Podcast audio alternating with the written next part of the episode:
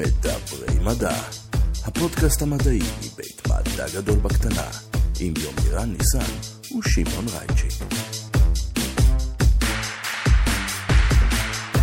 שלום וברוכים הבאים למדברים מדע, הפודקאסט הרשמי מבית מדע גדול בקטנה, יומירן ניסן לשמאלי, מה העניינים? בסדר שמעון, מה קורה? מעולה, קר מדי לעשות פוטוסינתזה. אני לא חושב שזה כל כך תלוי טמפרטורה כמו תלוי קרינה, אבל כן, די קר. אתה לא אה, תהרוס לי את התיאוריות המדעיות שבניתי בראש שלי ובראש שלי בלבד. אה, תציג את האורח שלנו להיום. אז האורח שלנו היום זה דוקטור דביר האריס. דביר עשה את התואר השני והדוקטורט שלו בטכניון, ועכשיו הוא בפוסט דוקטורט סופר יוקרתי ב-אם איי טי, והוא בא לדבר איתנו בעצם על המנגנון המולקולרי של פוטוסינתזה. הפרק של, של היום ייקח את התהליך הפשוט לכאורה הזה ויהפוך לכם אותו על הראש. האם אתם מוכנים? אני לא, חד משמעית, אבל בין כן ובין אם לא, זה הזמן להתחיל לדבר מדע. אהלן דביר, ברוך הבא לפודקאסט, כיף שאתה כאן, מה שלומך? כיף להיות פה על הכיפק, ממש כיף. יומירן, אותה שאלה? שמעון, תמיד לידך מרגש אותי. מהמם. יאללה, יש לנו היום פרק ביולוגי במיוחד. דביר. אל תגיד את זה ככה. אתה לי. לא רק ביולוגי. לא רק ביולוגי. אמרתי שהוא ביולוגי במיוחד. זה יכול להיות לטובה או לרעה. אתה רוצה להציג את עצמך קצת? מה אתה עושה בחיים? שאלה טובה. אז אני דביר. אני עושה עכשיו פוסט-דוקטורט ב-אם איי טי. ברקע שלי עשיתי תואר ראשון, שני ודוקטורט בטכניון. את התואר השני והדוקטורט עשיתי בהנחייה של פרופסור נועם אדיר בפקולטה לכימיה, ביוכימיה מולקולרית, ואז תואר שני בכימיה ודוקטורט באנרגיה, ששם למעשה התחלתי לחקור פוטוסינתזה.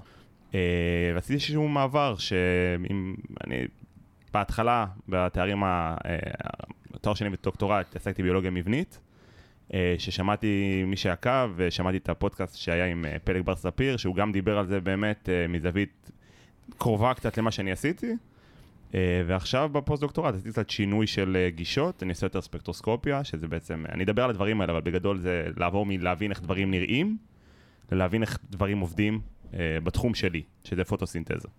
הבנתי. אני גם עושה פוטוסינתזה. אתה בגישת הפרנה, אה? כן. תשמע, משלמים לזה לפעמים. אז אוקיי. משלמים לך לנסות להתאבד? משלמים לה לספוג קרני שמש. מה זה בכלל פוטוסינתזה?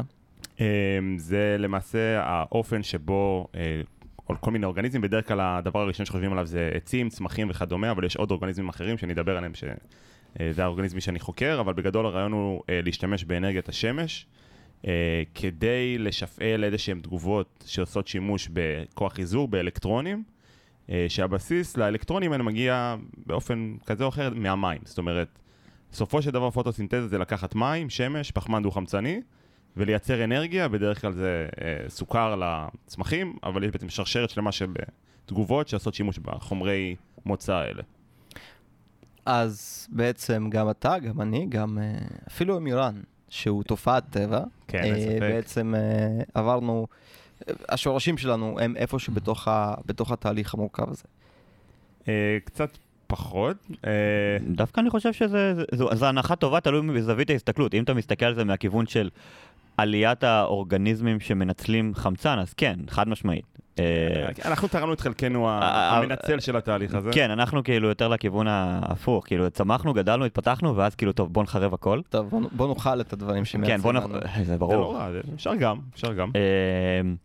אבל הקטע הוא שתמיד כאילו, פוטוסינתזה זה אחד המושגים, אתה יודע, הבאזוורדים, המדעיים, שאתה שומע עליהם להערכתיות בבית ספר היסודי. לגמרי. וזה תמיד היה נראה לי כמו איזשהו דן דיל כזה, איזשהו סיפור די סגור, ואתה אומר שעשית בזה תואר שני, דוקטורט אה, בטכניון, ועכשיו אתה בפוסט דוקטורט על זווית אחרת של הנושא הזה. זאת אומרת, עדיין מתנהל חתיכת מחקר שמשקיעים בו הרבה מאוד תקציבים, מוסדות מאוד יוקרתיים על הנושא הזה. אז בוא תגיד לנו בעצם, קודם כל, מאיזה זוויות שונות מסתכלים על זה, ולאיזה כיוונים אה, רוצים לקחת את זה הלאה, ומה האינטרס שלנו בעצם להמשיך לחקור את התהליך הזה. מה העתיד של פוטוסינתזה? אוה.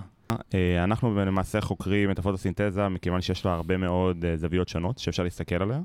אני בדוקטורט, בתואר שני ובדוקטורט, חקרתי את הזווית למעשה הראשונה. איך אנחנו קולטים את האנרגיה של השמש במערכת המאוד מאוד מסובכת הזאת, ואיך אנחנו משתמשים באנרגיה הזאת שאנחנו קולטים, אנחנו מעבירים אותה מאיפה שהיא נקלטת לאזור שצריך אותה, ובאזור הזה אנחנו למעשה מניעים איזושהי תגובה שהיא מאפשרת זרימה של אלקטרונים, שאותה, את הזרימה הזאת, את האלקטרונים האלה, אנחנו משתמשים באמת כדי לקבע את הסוכר. אז למעשה, אנחנו, אם אני אגיד בגדול, ההסתכלות כיום, כרגע בתחום שלנו, שוב, יש המון המון, המון דברים שמסתכלים עליו, אבל בגדול, הטרנד הוא להסתכל על צדדים. זאת אומרת, אם, כמו שאתה אומר, אנחנו לומדים פוטוסינתזה ביסודי, באמת, אנחנו בדרך כלל מסתכלים על המערכת הקנונית, הצמח, אבל צמח זה רק סוג מסוים של אורגניזם שעושה פוטוסינתזה. פוטוסינתזה קורית בכל רבדי הפלנטה הזאת. אמנם יש צמחים שהם צמחים יבשתיים, אבל יש גם המון המון המון פוטוסינתזה במים.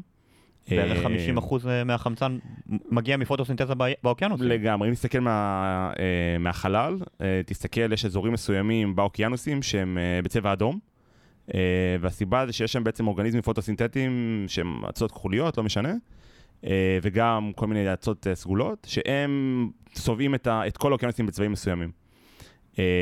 ושם, זה, זה עיקר התחום המחקר שלי, האור, איכות האור שמגיע וסוג האור שמגיע הוא מאוד מאוד שונה ממה שמגיע לצמחים.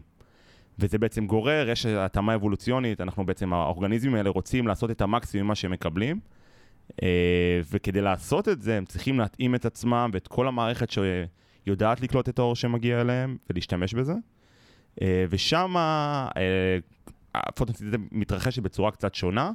העקרונות הם שוב עקרונות זהים של קליטה של אור, העברה שלו ושימוש באנרגיה, אבל האופן שבו זה מבוצע זה לפעמים בכל מיני, נקרא לזה, מנגנונים קצת שונים. בתחבולות תעשה לך פוטוסינתזה. משהו כזה. אני חייב על, בהקשר למה שדביר אמר על תמונות מלוויינים, יש את ה... תמיד שיש סופות חול מאוד גדולות, לדוגמה במדבר הסהר, אז זה מעלה כמויות אדירות של אבק וחול לאוויר, הרוחות נוסעות את זה מעל הים, האוקיינוסים, ואז ממש אחרי שהחול שוקע, הוא מביא איתו הרבה מאוד נוטריאנטים, יש פריחה אדירה של כל מיני יצורים ימיים, כי פשוט פתאום יש להם הרבה יותר מזון ומשטח ואזור לגדול עליו, ואז פשוט יש בום מטורף כזה, וזה נורא יפה לראות את ההתקדמות של זה בתמונות לוויין, כשזה קורה, זה לרוב מתפרסמות תמונות מנאסה וכל מיני מקומות אחרים של זה. אז באמת דיברת על יצורים אחרים, ואתה בדוקטורט שלך, ממה שאני יודע, עבדת על חיידקים, ציאנובקטריה, נכון. שהם בעצם מה... הסלבס של אה, עולם אה, המחקר הזה של פוטוסינתזה בחיידקים. אתה יודע איך זה מחר הם יעלמו. כן, אתה יודע, זה one gig... one gig, כן. one it wonder. כן. מה בעצם ההבדל, אוקיי, דיברנו על זה, על בית ספר יסודי, תמיד צמחים, צמחים, צמחים שעושים פוטוסינתזה, מה ההבדל בין שתי המערכות, בין פוטוסינתזה בצמחים לפוטוסינתזה בציאנובקטריה? ומה היתרון בעצם לחקור את זה שם? שוב, אני למעשה הסתכלתי בעיקר על החלק ההתחלתי, זאת אומרת איך האורגניזמים האלה קולטים את האור מהשמש. ההבדל המשמעותי בין, ה... יש כמה הבדלים, אבל מהזווית שלי, ההבדל המשמעותי זה מה הם אותם חלבונים שאחראים על הקליטה, על הקליטה של האור. החלבונים האלה אנחנו קוראים להם בתחום שלנו אנטנות, כי הם למעשה אנטנות פוטוסינתטיות, הם קולטות את האור.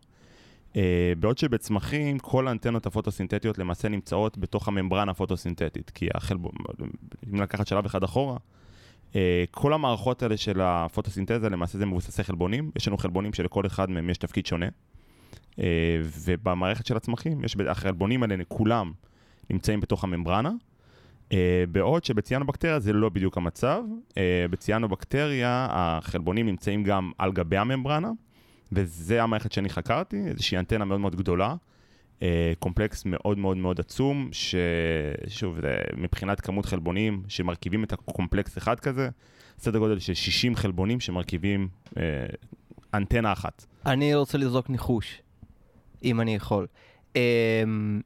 אם יש אנטנה יותר גדולה, אז אנחנו מתעסקים באורכי גל יותר גדולים. כן. יותר גדולים, הייתי מגדיר את זה בתור באמת טווח יותר רחב. זאת אומרת, ספקטרום יותר גדול, כן.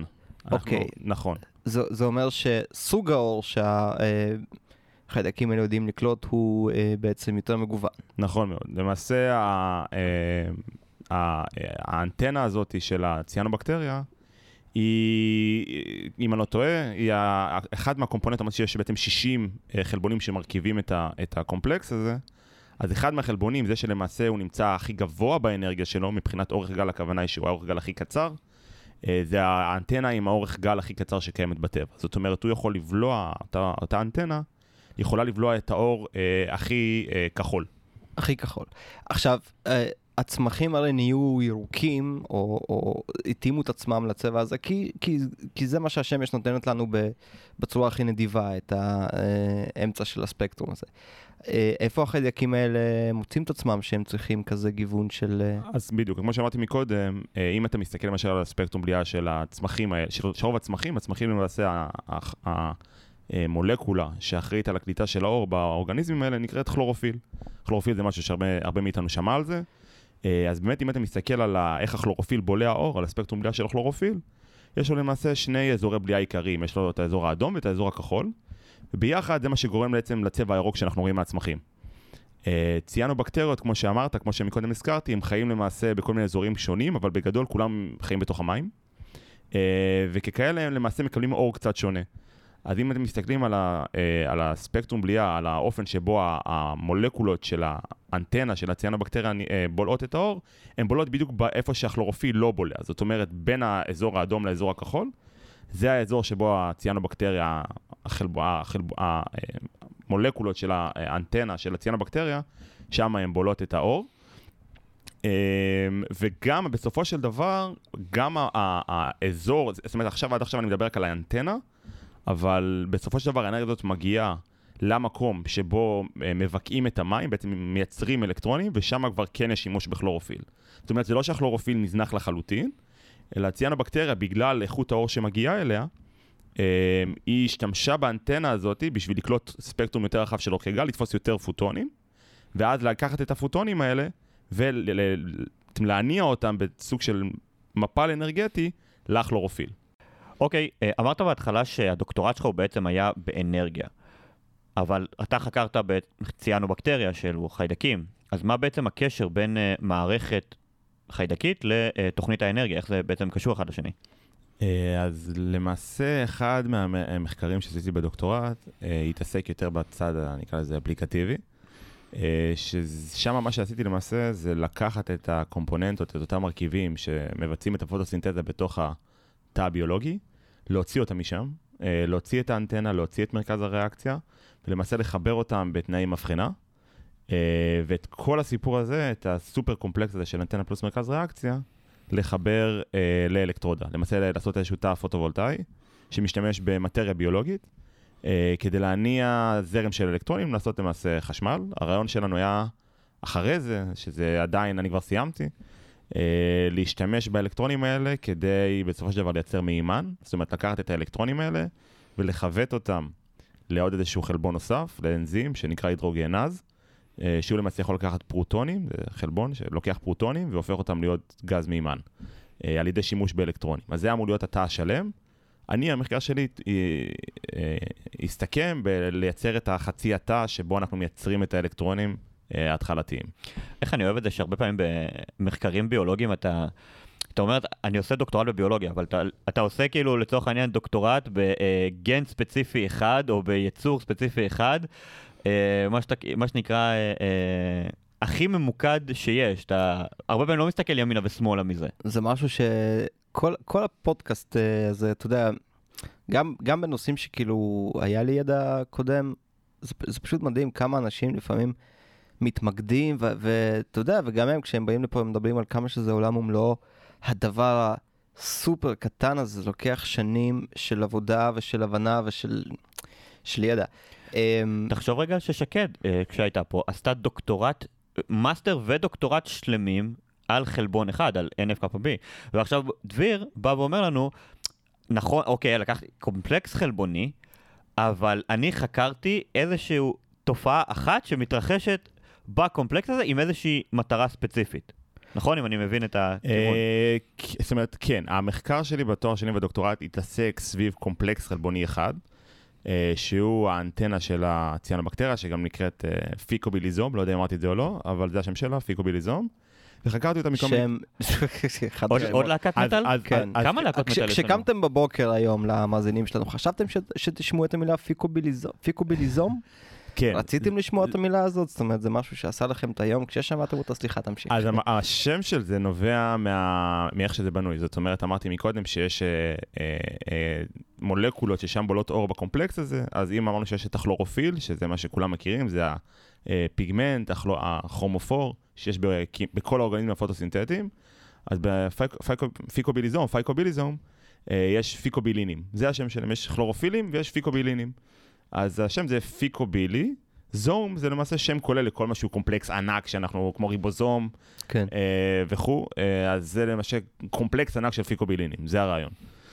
אה, וכן, אבל בדוקטורט שלי חקרתי גם את האלמנטים יותר, אם נקרא לזה אפליקטיביים, איך אנחנו משתמשים אה, ביכולת המאוד מאוד מיוחדת של הקומפלקס הזה לבלוע אור בתחום מאוד מאוד רחב של אורכי גל, אה, איך אנחנו עושים את זה שימוש, וגם דברים יותר שהם נקרא לזה בסיס, מדע בסיסי. אז אם אני בונה רובוט להשמדה המונית ענק, נגיד, חבר שואל. זאת, חבר שואל, כן. זאת תהיה דרך טובה להניע אותו, או לאן זה הולך? אז קונספטואלית, התשובה היא כן. זאת אומרת, אנחנו... אוקיי. כן. אנחנו מתקדמים. שוב, קונספטואלית אנחנו רוצים למקסם כמה שיותר את האנרגיה שאנחנו קולטים מהשמש. כן, הרי יש את המשפט הזה שאומר שכמות השמש שמגיעה לכדור הארץ בשעה אחת, יכולה להניע את כל האנרגיה, שמספקת את כל האנרגיה שאנחנו צריכים ורוצים ויותר, לשנה שלמה. אז אם אנחנו יכולים, אנחנו רוצים לתפוס כמה שיותר מהפוטונים האלה ולנצל אותם. אז מבחינה קונספטואלית, אנחנו נרצה להשתמש במערכת שיודעת לתפוס כמה שיותר פוטונים. כן. נשמע שהמערכת הזאת טובה בזה, סך הכל. כן, הציאנובקטריה היא טובה בזה, היא טובה ב... שוב, בגלל שציאנובקטריה חיים במעמקי הים, אז לא מגיעים להם הרבה פוטונים. אבל אם אתה מוציא את זה מהקונטקסט הביולוגי שלה, ומשתמש בחלבונים שעושים את העבודה, לא אכפת להם איפה זה נמצא, אם יש פוטונים, הם תופסים אותו. כשאתה אומר, אנחנו רוצים לבנות, אה, לנצל את התכונה הזאת, אנחנו רוצים לקחת את החיידק הזה ולרתום אותו לעבודת פרך, או שאנחנו רוצים לבנות משהו שעובד על אותו עיקרון? זה לא mutually exclusive, זאת אומרת, אנחנו יכולים גם... לגמרי לקחת את החלבונים האלה ולהשתמש בהם. היתרון הכי גדול של המערכות האלה, הביולוגיות, שהן כבר קיימות, ולגדל את האורגניזמים האלה זה יחסית סיפור מאוד מאוד פשוט, יחסית.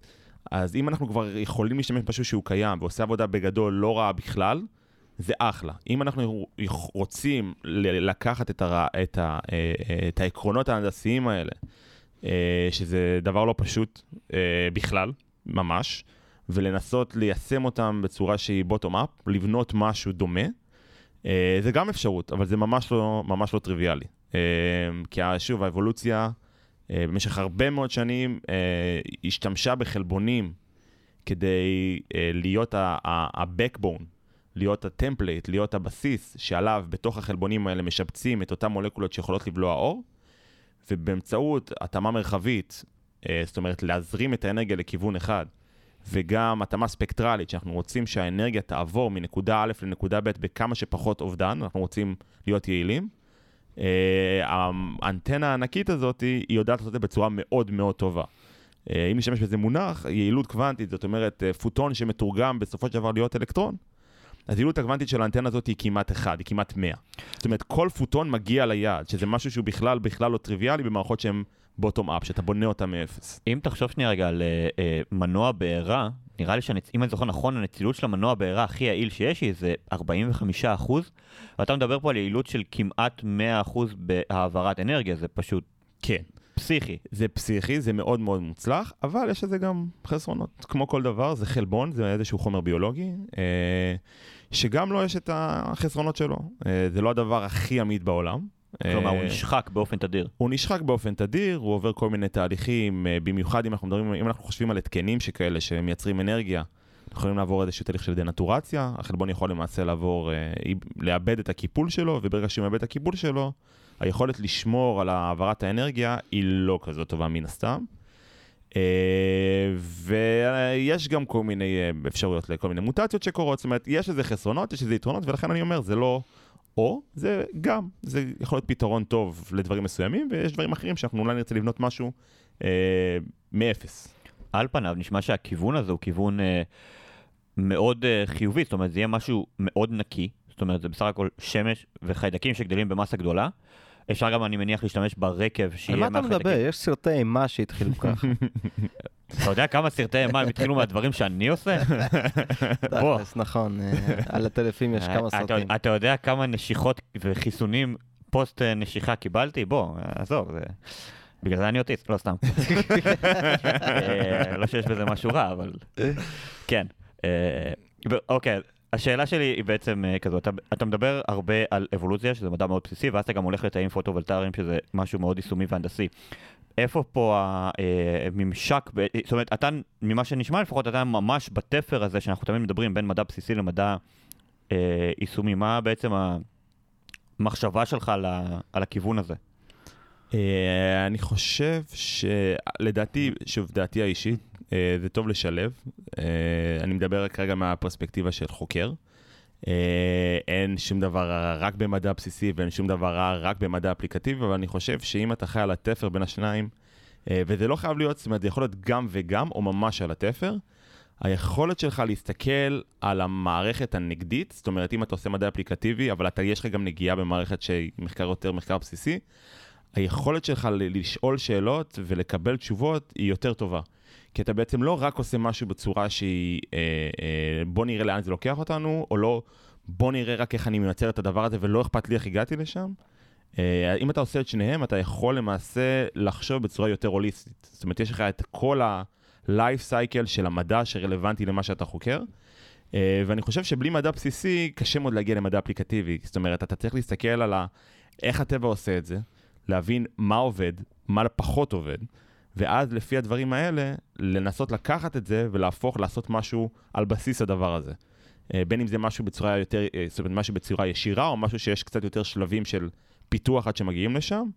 אבל אני חושב שלהסתכל איך משהו עובד ואיך הוא לא עובד, זה מאוד מאוד חשוב, כדי לעשות משהו שימושי, וזה לגמרי הולך הרבה מעבר למה שאני עושה. אני בורג מאוד מאוד מאוד מאוד קטן במדע, וזה נכון כמעט לכל דבר. כמו שאמרת, יש אנשים שחוקרים חלבון שלם, לא איך אנחנו מייצרים תרופה, לא איך אנחנו משפרים את החיים של אנשים, לא איך אנחנו הורגים את הדבר הזה, איך זה עובד, כי בלי להבין איך משהו עובד, אנחנו לא יכולים לדעת איך אנחנו יכולים לשפר אותו, או להרע אותו אם צריך להרע אותו, מאוד תלוי מה אתה חוקר.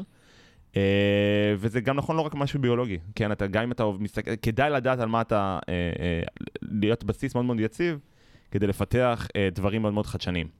אני חושב שבאופן כללי, יש משהו מאוד uh, כיף בתחום שאתה עוסק בו, זאת לא אתה ספציפית, כל אחד מאיתנו, אה, הרבה מאיתנו עוסקים מן הסתם בתחומים אה, הנדסיים יותר או פחות, יש, יש כאן הרבה יותר אה, שימושים לדברים שאנשים ממציאים מאשר אנשים שממציאים את התגליות, אבל, אה, ש, שמגלים את התגליות, אבל אה, בעיניי, זאת אומרת, כל פעם שאני למדתי משהו תיאורטי על סביב התחומים שאני אוהב, תמיד הייתה לי איזו תחושה...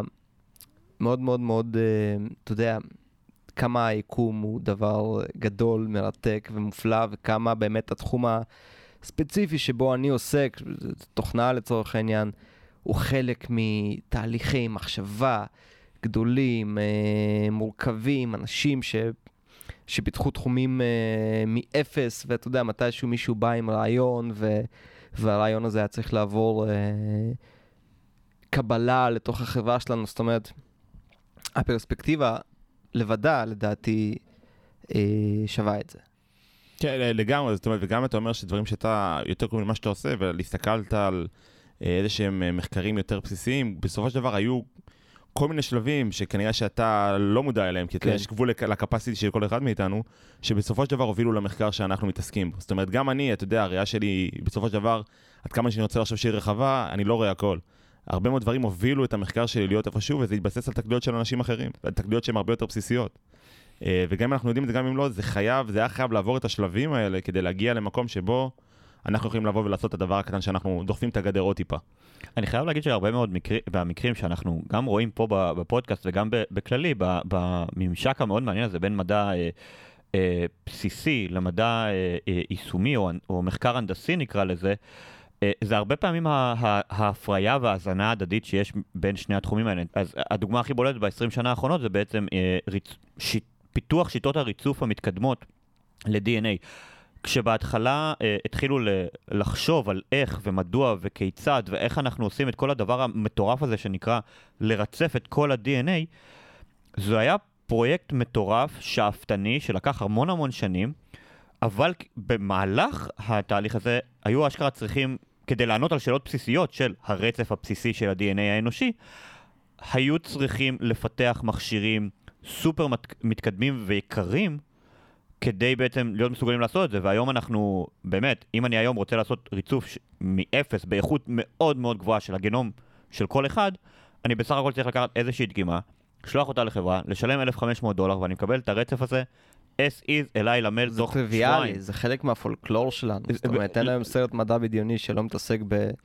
אתה יודע, ב-די אן איי או בגנטיקה בצורה כזאת. נכון, כי, כי היום, היום, בערך חמש עשרה שנים אחרי שהשיטות האלה הגיעו, זה כלום, זה באמת, זה מטורף. היום מדברים על זה שתוך זמן לא רב, חברות ביטוח, כדי לבטא לך ביטוח יותר טוב, יבקשו דגימת די אן איי שלך כדי לעשות ריצוף מלא ואנליזה, כדי לדעת איזה גורמי סיכון משפיעים עליך, ולתת לך, ואתה תשלם פרמיות ב, ביחס לזה. כן. שזה מטורף, ואז כבר יש פה גם ממשק של בין מדע בסיסי למדע יישומי ולאפידמיולוגיה, ובעצם לעולם הפיננסי-כלכלי, שזה בכלל כבר ה-next stage. שגם אתם מאזינים למדברים מדע, הפודקאסט שבו גולשים לנושאים לא קשורים באופן קבוע, כן, זה מה שאנחנו עושים. זה חלק מהיופי. אוקיי, אם אנחנו ממשיכים שנייה רגע הלאה, אז בקטע באמת של ה... אורגניזמים האלה שקולטים את האור, יש עניין מאוד חשוב של ויסות אנרגטי. כמו שאמרת, האור פוגע כל הזמן בעוצמה אדירה מהשמש. מצד אחד זה טוב, כי זה אומר שאנחנו יכולים לקצור יותר אנרגיה, האורגניזם הזה יכול. מצד שני זה גם עושה נזקים, כמו קרינת יו וי, שהיא קרינה מאוד אגרסיבית ואלימה. איך בעצם היצורים האלה למדו לווסת את האנרגיה ככה שמצד אחד הם ימשיכו לחיות ולהתקיים ולעשות את התהליכים, ומצד שני כאילו, השמש לא תהרוג אותם. זה לא רק קרינת יו וי, שוב, אם אתה... לא, כמו, כמובן. כן, כן, כן, אני אומר, ספציפית במקרה של ה... לא רק ציאנובקטריה, אבל אורגניזמים הפוטוסינתטיים, זה לא רק האופי של האור, זה לא רק האורך גל, זה גם הכמות פוטונים שאתה בולע. והסיבה שזה עובד ככה, כי אם אמרתי מקודם שהאנרגיה עוברת מהאנטנות אל מרכז הריאקציה, במרכז הריאקציה למעשה, אני עכשיו נכנס קצת יותר נעלה קצת ברזולוציה, יש במעשה כלורופיל, זוג מאוד מאוד מיוחד, שנקרא ספיישל פר, זוג של כלורופילים, כן, very special pair, כן. ספיישל פר, זה עוד שם ללהקת מטל. זה שם טוב לשמפו. גם? גם, כן. כן, זה very special. אז שם למעשה אנחנו... לשמפו פלוס קונדישנר, יו, זה יקב פתאום, סליחה. זה לא בגדול כאילו, סבון פלוס קונדישנר זה לא כאילו כל השמפוינים במיתוג לגברים. זה כבר לא ספיישל. כן. לסטמפר. כן. טרין וואן. אז מה שמדעי בכל הסיפור הזה. מרכך וסבון. כן, בצבא היינו קוראים לזה דנה וזהו, ופשוט עושים איתו הכל. משטיפת רצפות ועד צחצוח שיניים, כן. כן. אז הספיישל פר האלה, הזוג של החלופים, הוא למעשה האתר הראשון שבו האלקטרונים נעשה מיוננים, ועוברים תהליך באמת ממש שרשרת של תגובות, תגובות חיזור, תגובות חמצון חיזור, שלמעשה אנחנו מעבירים את האלקטרונים האלה, מאתר אחד לאתר שונה וכו וכו וכו, בין הרבה מאוד מולקולות, הרבה מאוד חלבונים, שבסופו של דבר משמשים כדי לייצר סוכר, אבל כל אחד מהשלבים האלה בשרשרת של מעבר אלקטרונים, בסופו של דבר זה תהליך שלוקח זמן. ומה שיכול לקרות זה שאם אנחנו בולים יותר מדי פוטונים, הפוטונים האלה יכולים להגיע לאותו, לאתר ה-patient zero, לספיישל פר הזה, לאתר שבו כל זרימת האלקטרונים מתחילה, ולמעשה אנחנו יכולים להתחיל לייצר זרם, אבל אנחנו יכולים לייצר גם צוואר בקבוק, כי זאת אומרת אם האלקטרונים צריכים לעבור מאתר א' לאתר ב' לאתר ג' לאתר ד', אם אנחנו נזריק יותר מדי אלקטרונים ולא נפנה יותר מדי אלקטרונים בהמשך השרשרת, יהיה לנו הצטברות של אלקטרונים, זאת אומרת הצטברות של כוח חיזור מאוד מאוד חזק. זה למעשה יוצר את אותם, מה שאנחנו מכירים בתור רדיקלים חופשיים. הם יכולים למעשה לגרום להרס מוחלט של האורגניזם, ויכולים למעשה להרוג אותו. אז אחד מהדברים שהאורגניזמים האלה יודעים לעשות, זה לבסט את כמות הפוטונים שעוברת מהאנטנות שלהם, למרכז הריאקציה, כדי למנוע מצב שבו יש לנו יותר מדי פוטונים שמוזרקים, לאתר שבו מתחיל זרם האלקטרונים והפוטוסינתטיים. אז במחקר שלי, מה שאני מצאתי, ושוב, זה משהו, חוזרים אחורה, כל אורגניזם עושה את זה בצורה מאוד מאוד שונה, שזה משהו מדהים.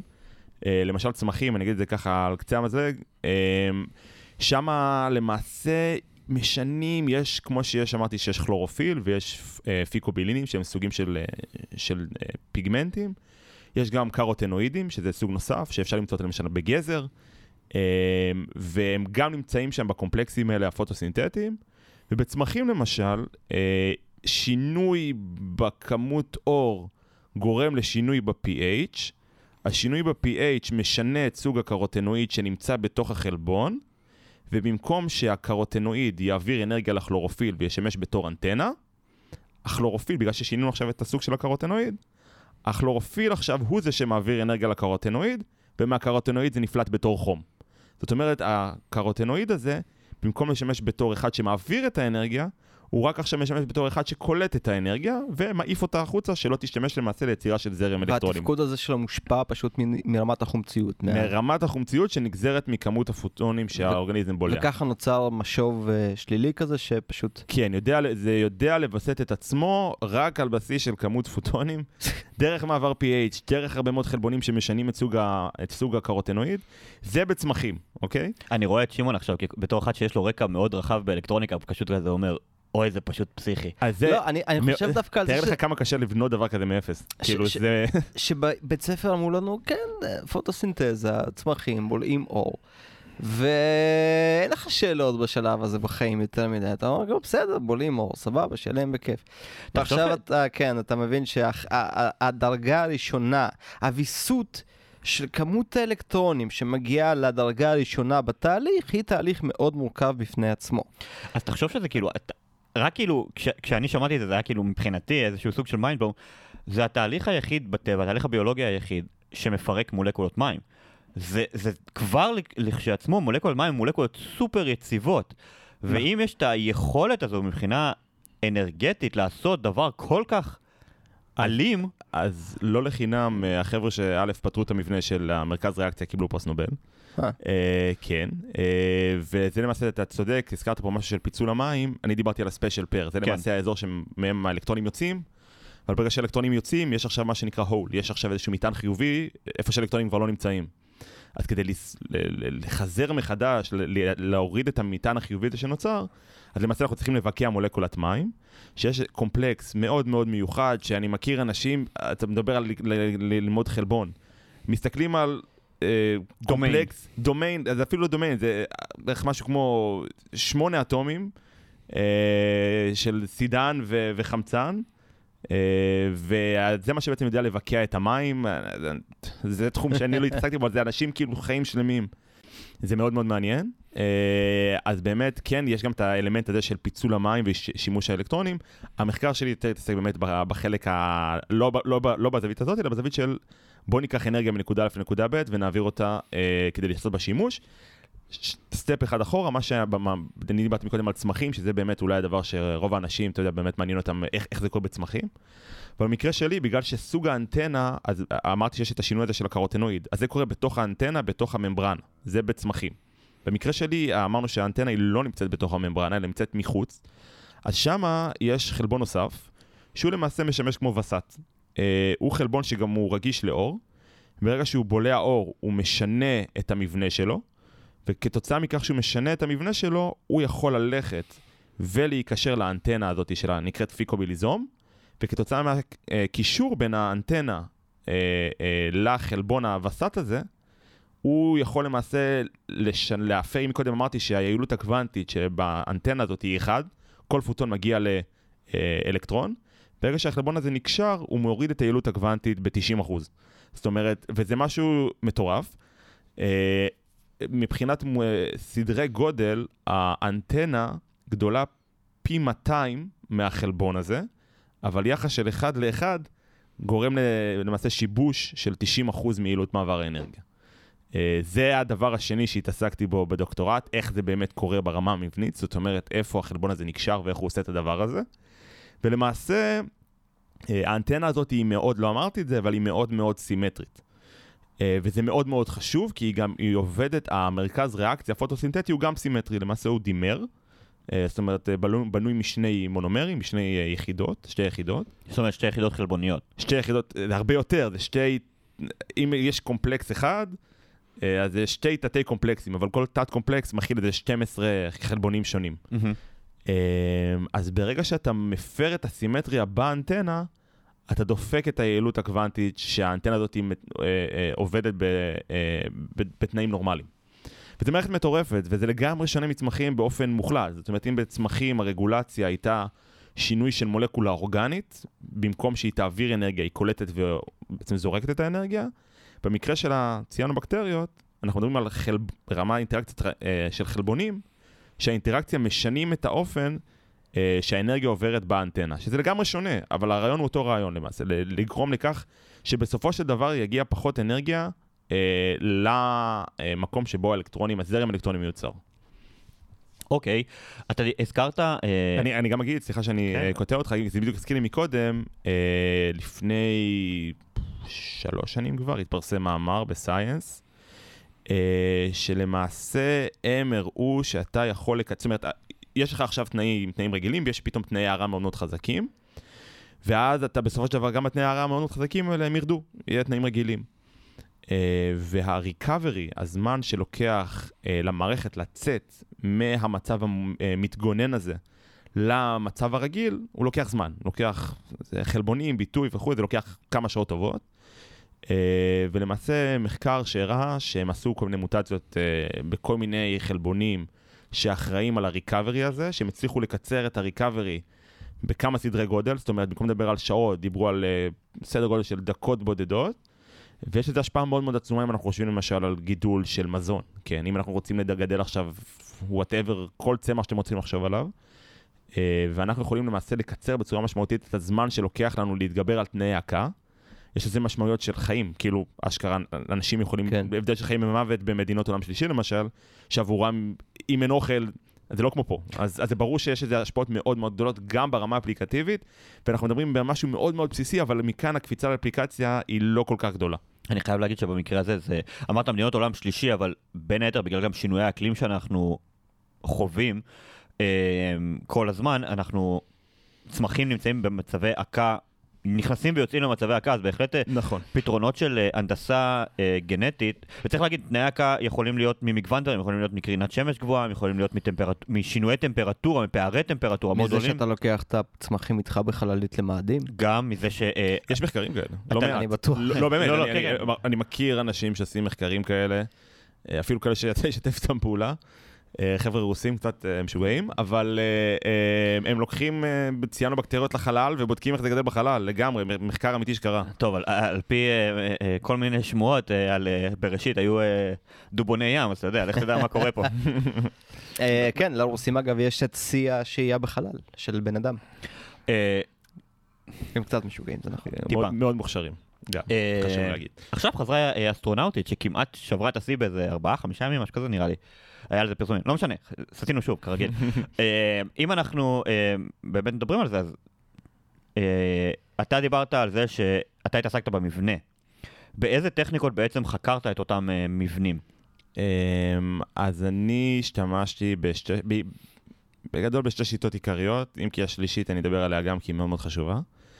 אני התעסקתי בספקטרומטריית מסות, שזה למעשה אומר... לבדוק כמה חלקיקים שוקלים, ואז על ידי אנליזה לבדוק מאיפה המשקלים האלה יגיעו. זאת אומרת, מה שאני עשיתי כדי לנסות לענות על השאלה, איפה החלבון המאוד מאוד קטן הזה נקשר לאנטנה המאוד מאוד גדולה הזאת, מה שאני עשיתי זה למעשה להגיב בין שני הגורמים האלה, לקשור אותם בצורה קוולנטית, זאת אומרת לחבר אותם בקשר כימי אמיתי, זאת אומרת לא מבוסס על אלקטרוסטטיקה, או מבוסס על התאמה מרחבית, אלא ממש אחרי שהם כבר יגיבו לקשור אותם. ואז מה שאפשר לעשות זה לחתוך את, ה, את הדבר הזה שייצרנו להרבה מאוד חלקיקים קטנים, להרבה מאוד פפטידים קטנים, ואז לראות כמה הפפטידים האלה שוקלים. ככה בדיוק אני הייתי עושה את זה, אתה כן, יודע, אני חושב על זה, זה ממש טריוויאלי. וככה למעשה אנחנו יכולים, בסופו של דבר, מה שזה אפשר לנו, זה לייצר עוגנים. למה? כי ברגע שאני חותך את החלבונים האלה לכל מיני חתיכות מאוד מאוד קטנות, אם יצרתי חיבור קובלנטי בין, ה, בין הח, שני החלבונים האלה, החיבור הזה לא הולך לאיבוד בחיתוכים כן, האלה. הוא נשאר גם כש... הוא נשאר שם. למעשה הדבר הזה אפשר לנו ליצור, אם אתם רוצים לחשוב על זה, כמו הרבה מאוד עוגנים כאלה. אבל אני... מה היתרון בלחתוך? זאת אומרת, למה הצד הזה חשוב? אנחנו, כדי לקבל דיוק ברמה כזאת גבוהה, למרות שגם היום הטכנולוגיה כל הזמן משתפרת, וגם אפשר, מה שנקרא אינטקט, ספקטרומטת מסות של קומפלקסים שלמים, אבל חיתוך כזה קטן לחלקיקים, אפשר לקבל רזולוציה יותר טובה של המשקלים שקיבלנו, וזה אפשרנו למעשה לייצר מספיק עוגנים, כדי להגיד, אוקיי, החלבון הזה, המקטע הזה בחלבון הזה, בחלבון הווסת הזה, הוא היה קרוב לחלבון א', לחלבון ב', לחלבון ג', לחלבון ד', בקומפלקס הגדול, כי שוב, מן הסתם החיבור הקובלנטי הזה, זה כפוף למרחק מסוים, כי אני לא יכול לחבר את חיפה ותל אביב בקו, אני יכול לחבר את תל אביב ורמת גן בקו, אוקיי? וכך החלטתי להגיד, אוקיי, אם אני יודע שיש לי פה את תל אביב, אני לא יודע בדיוק איפה היא נמצאת, אני יודע שיש את רמת גן פה קרוב, את גבעתיים פה קרוב, את יפו פה קרוב, אז אני יכול פחות או יותר לדעת איפה תל אביב נמצאת, אם אני יודע איפה כל השאר נמצאים. וזה למעשה הרעיון ש... שאפשר את הגילוי הזה, איפה החלבון המאוד מאוד קטן הזה נקשר ומאפשר את, ה... את היעילות המאוד מאוד גדולה הזאת של ויסות האנרגיה. אז זה בעצם טכניקה אחת, וטכניקה נוספת שהיא יותר, נקרא לזה, ידועה, זה דיפרקציה בקרני X, שהיא למעשה... הדבר השני שחשבתי עליו. כן, זה יותר ידוע, אני לא אמרתי שזה ידוע, אמרתי שזה יותר ידוע. אני חייב להגיד רק שכאילו, אתה בוודאות מכיר את השיטה, ואתה יותר מזה, אני בטוח שגם ראית את התמונה המאוד מפורסמת שצילמה רוזלינד פרנקלין, של גדיל ה-די אן איי. זה גם נעשה בדיפרקציית בקרני X. רגע, דיפרקציה זה פיזור, נכון? דיפרקשן? קרני X זה פשוט... בוא, בוא תסביר בדיוק מה קורה ב, בהליך הזה, ואז תסביר איך אתה השתמשת בו. אז אנחנו למעשה, גם, גם רוזלין פרנקלין, אבל גם מה שקצת יותר קרוב, גם עדה יונת, שהיא פתרה את המבנה של הריבוזום, זה גם דיפרקציית קרני X, לא צריך ללכת כל כך רחוק עד לארצות הברית. אנגליה, רוזלין פרנקלין היא בריטית. כן, הוא רוצה מבקיק, אני יודע, גם היא בריטית, אז טוב, טעיתי, טעות שלי. אז למעשה מה שאנחנו מייצרים, אנחנו מייצרים קרני X באנרגיה מאוד מאוד גבוהה, ואנחנו למעשה, מה שאנחנו עושים עם הקרני X, אנחנו יורים אותם על גביש, שמה זה למעשה גביש? זה איזשהו התארגנות מסוימת של חומר, במקרה שלנו חלבון. במקרה היה לנו פרק שלם על גבישים בדיוק לפני שבוע. אז כן, ראיתי, ראיתי את אלה, נכון? כן, אלה. אלא, סליחה. ואנחנו במקרה שלי היה לי חלבון, למרות שגבישים אפשר לייצר מהרבה מאוד דברים שונים, אז גביש זה למעשה סידור מחזורי מאוד מאוד מאוד רציף וסדור של האובייקט שנמצא בתוך, שהגביש בנוי ממנו, במקרה שלנו שוב חלבון, ואם אתה יורה את הקרינה הזאת על החלבון, אתה יכול לקבל בסופו של דבר תמונה של דיפרקציה, אתה יכול לקבל את התוצאה של מה קרה אחרי שהקרן פגעה בחלבון, והדיפרקציה מהחלבון, מהאטומים שלמעשה בונים את החלבון. כלומר, אתה רואה את הצללית שמטילים, שמטילות הקרניים שאתה יורה, ולפי זה אתה מבין דרך מה הם עברו. כן, את הסכימה של כל ה... זה לא פשוט כמו שתיארתי. לא, זה בכלל לא פשוט. עושים את זה מחשבים מאוד מאוד רציניים. תשמע, אני ויתרתי לך על דיפרקציית מסות, ככה אמרתי, יאללה. נחליק את זה. המאזינים בטוח יודעים מה זה, אבל... לא, ספקטרומטריית מסות זה גם... זה יותר פשוט... ספקטרומטריית מסות. כן, זה יותר פשוט אינטואיטיבית, זאת אומרת, להבין כמה דברים שוקלים, ואז להבין מה הדבר, כאילו, איזה חלקיק המשקל שלו הוא כזה, זה הרבה יותר פשוט אינטואיטיבית, לדעתי.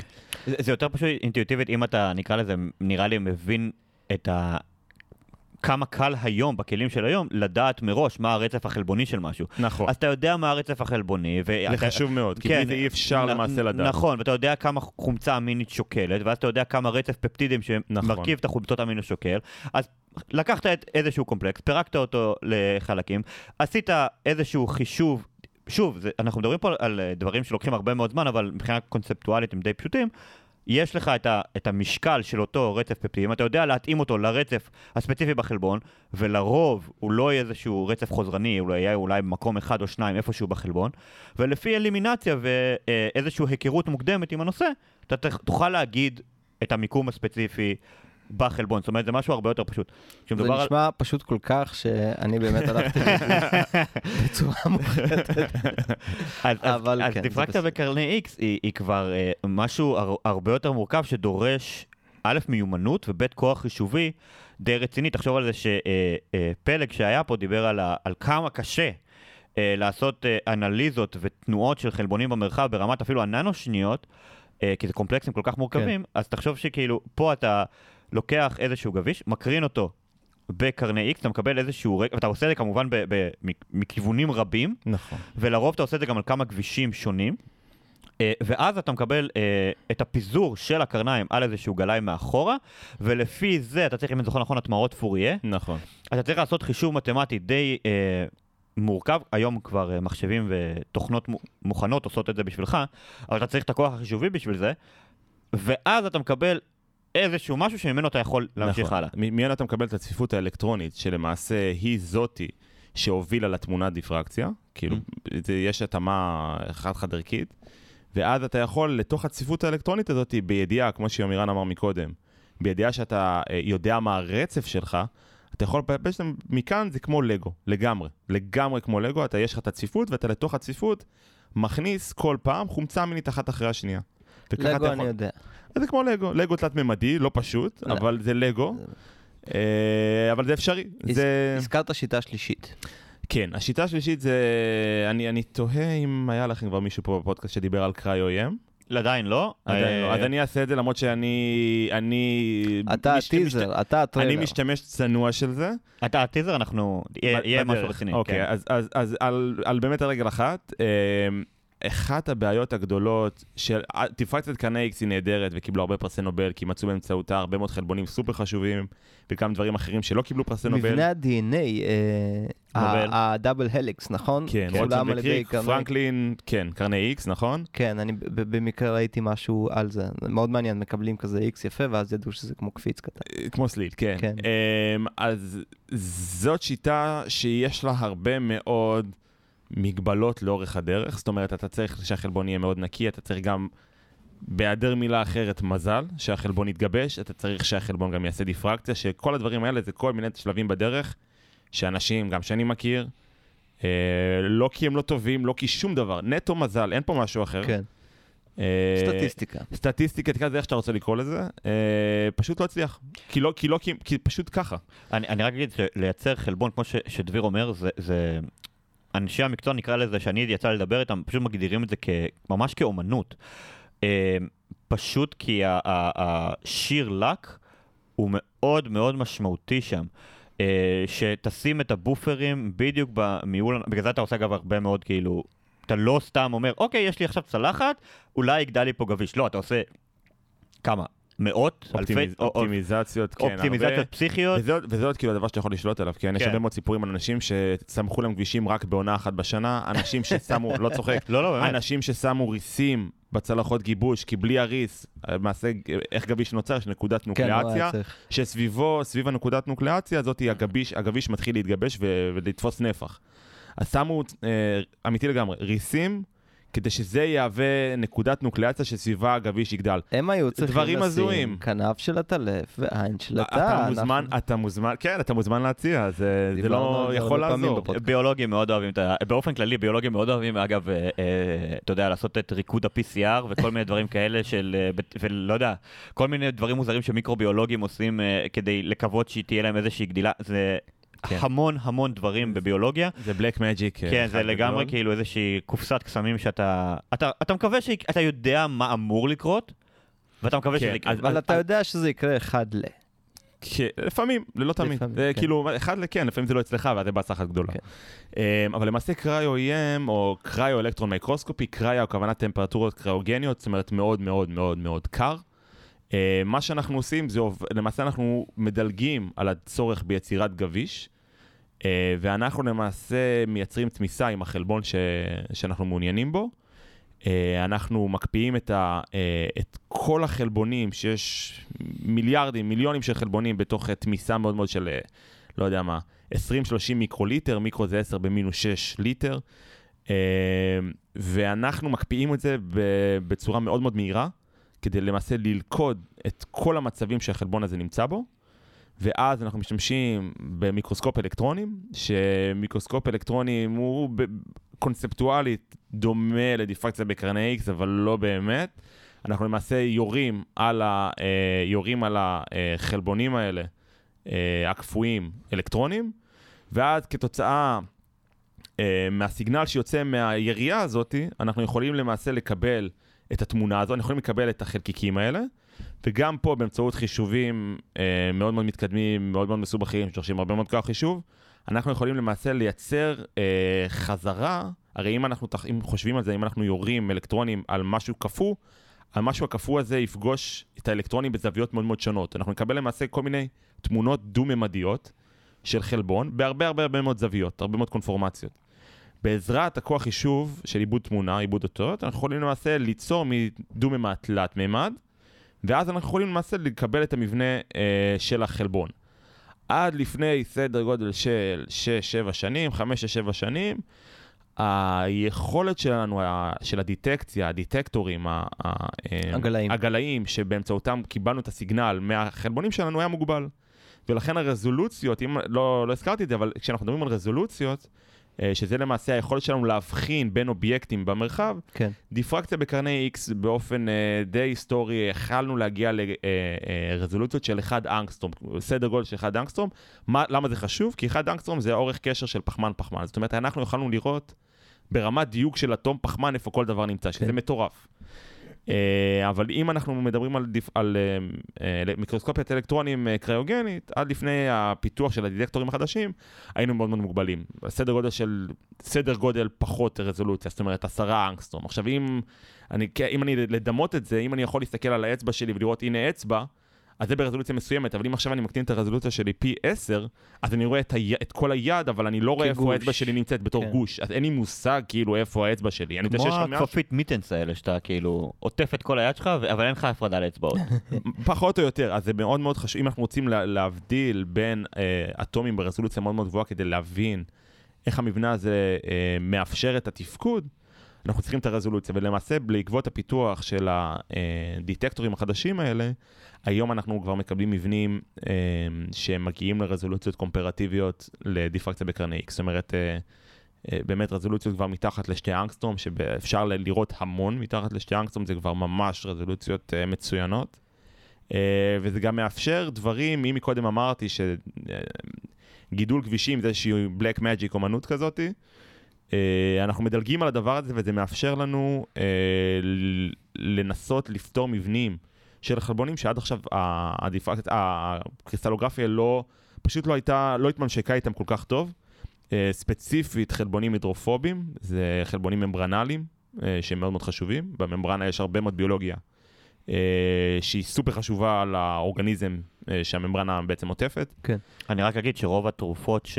כן. של... שמוכוונות למחלת הסרטן, הן מוכוונות לחלבונים ממברנליים. והרבה מאוד מהאבולוציה שתאי סרטן עובדים, זה ל... ל... לדוגמה לשכפל חלבונים ממברנליים, שנגיד לדוגמה M D R, שזה מולטי דרג רסיסטנט, שפשוט משכפלים את אותם גנים של אותם חלבונים, כדי לזרוק כמה שיותר מהתרופה החוצה. זאת אומרת, החשיבות של מחקר מבני של אותם חלבונים, זה, זה ברמה של ממש מציל חיים של, של אנשים. שלא לדבר על מיליון אפליקציות אחרות שיכולות להיות בצמחים ובמחקר בסיסי וכו' וכו'. כן, אז זה, זה למעשה, אני מקווה שאני לא מעליב אף מתודולוגיה אחרת. הייתי אומר שלשלושת המתודולוגיות המובילות היום, יש גם אלקטרון טומוגרפי, שזה בעצם לא להסתכל על חלבונים, אלא לעשות סוג של טומוגרפיה, מין הסתכלות תלת-ממדית של כל האורגניזם. גם זה היום הרזולוציות, זה מאוד מאוד דומה לאלקטרון מיקרוסקופי, אז גם שם הדיטקטורים אפשריים, רזולוציות כבר הרבה הרבה יותר גבוהות, שאתה באמת יכול לקחת תא שלם, ופשוט לחתוך אותו לסלייסים, בצורה וירטואלית. יש שיטה אחת שאתה אומר, אוקיי, על הגביש הזה אני אסתכל ככה, או ש... יש יתרון בלהשתמש בכמה שיטות על אותו סוג של מבנים? אני הייתי אומר, ושוב, זה משהו שתשאל אותי עוד שנה, התשובה שלי תהיה שונה. כי זה לגמרי תלוי... תקבע לנו תאריך ביומן הקלטות. זה לגמרי תלוי ביכולות הטכנולוגיות שכרגע מגבילות אותנו, אבל בגדול, הייתי אומר היום שקריו איים הולך ונהיה שחקן הרבה יותר רציני. במיוחד, שוב, אני קשה להעריך, אני, אם, אם בכל זאת איכשהו להגיד איזושהי חלוקה, אז חלבונים מאוד מאוד קטנים, שקשה קצת לראות את הפיצ'רים שלהם, לעומת חלבונים גדולים, שחלבונים ממברנליים בדרך כלל גדולים, חלבונים קטנים, אה, יש, הייתי אומר, שוב, וגם זה תלוי טכנולוגיה, אבל יש סיכוי אה, שאולי קריסטלוגרפיה יותר מתאימה להם, אבל זה גם עניין של זמן לדעתי. אה, קריו-E M זה משהו שהולך וגדל, וזה נהיה פשוט, אה, אה, קוראים לזה resolution revolution, זאת אומרת, זה שינה את כל, ה, את כל החוקים של ביולוגיה מבנית, והרבה מאוד אנשים היום, גם חוקרים שבעבר היו מתעסקים בקריסטלוגרפיה, הם כבר לא שם, עושים, עושים קריו-E M. אני חייב להגיד שאחד הדברים שבאמת מופלאים, כי, כי אני לא כל כך מכיר את קריו-E M, זה לא הייתה טכנולוגיה, כשאני למדתי את הנושא הזה, שוב, ברמה, לא ברמה מחקרית, כי מעולם לא עסקתי בזה, אלא ברמה ממש תיאורטית של תואר ראשון שני, זה הקטע ש... ביולוגים מבנים הרבה פעמים מתלוננים על הדבר המרכזי שנורא נורא קשה לתפוס בגביש, אה, נקרא לזה אה, קונפיגורציות מסוימים של חלבון, בגלל הקושי אה, לג... לייצר גביש. אה, אתה צריך שהמולקולות של החלבון ית... ית... יצטדרו בצורה כזו שאתה יכול לבצע דיפוזיה, להוציא את מולקולות המים מביניהן, שלא לדבר על חלבון... חלבונים ממבר... ממברנליים שהם הידרופובים, ואז נורא נורא קשה לעשות את אותם דיפוזיה. ايه كي بشوت المايم جام كخا لو شام بس تيجي توصي مשהו اخر امم وانت بندبر على ده ان احنا خولين نكبل ريزولوشنات متورفات של קונפורמציות מאוד מאוד מורכבות שעד היום היו סוג של לא בלק מג'יק אלא בלק בוקס.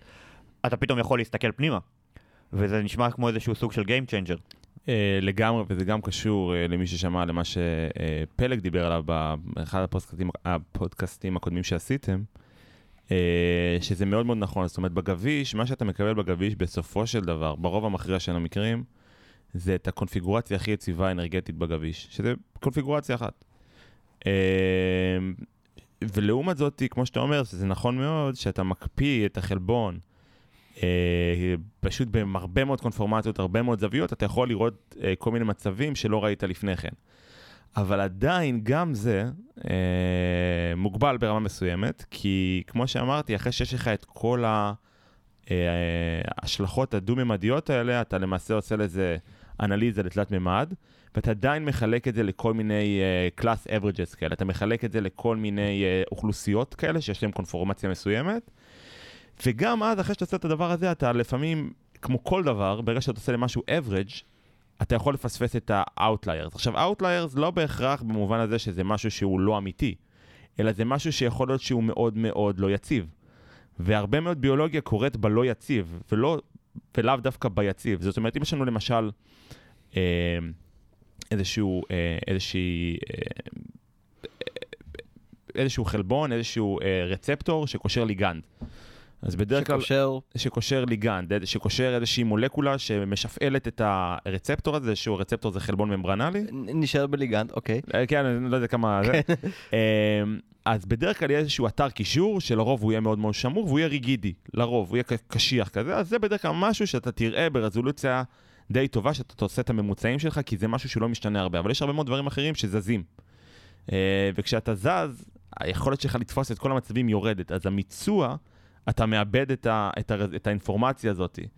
Uh, וזה מה שהוביל אותי לפוסט-דוקטורט שלי, שהוא לא ביולוגיה מבנית, לא רוצה להגיד בכלל, אבל הוא לגמרי שונה מביולוגיה מבנית.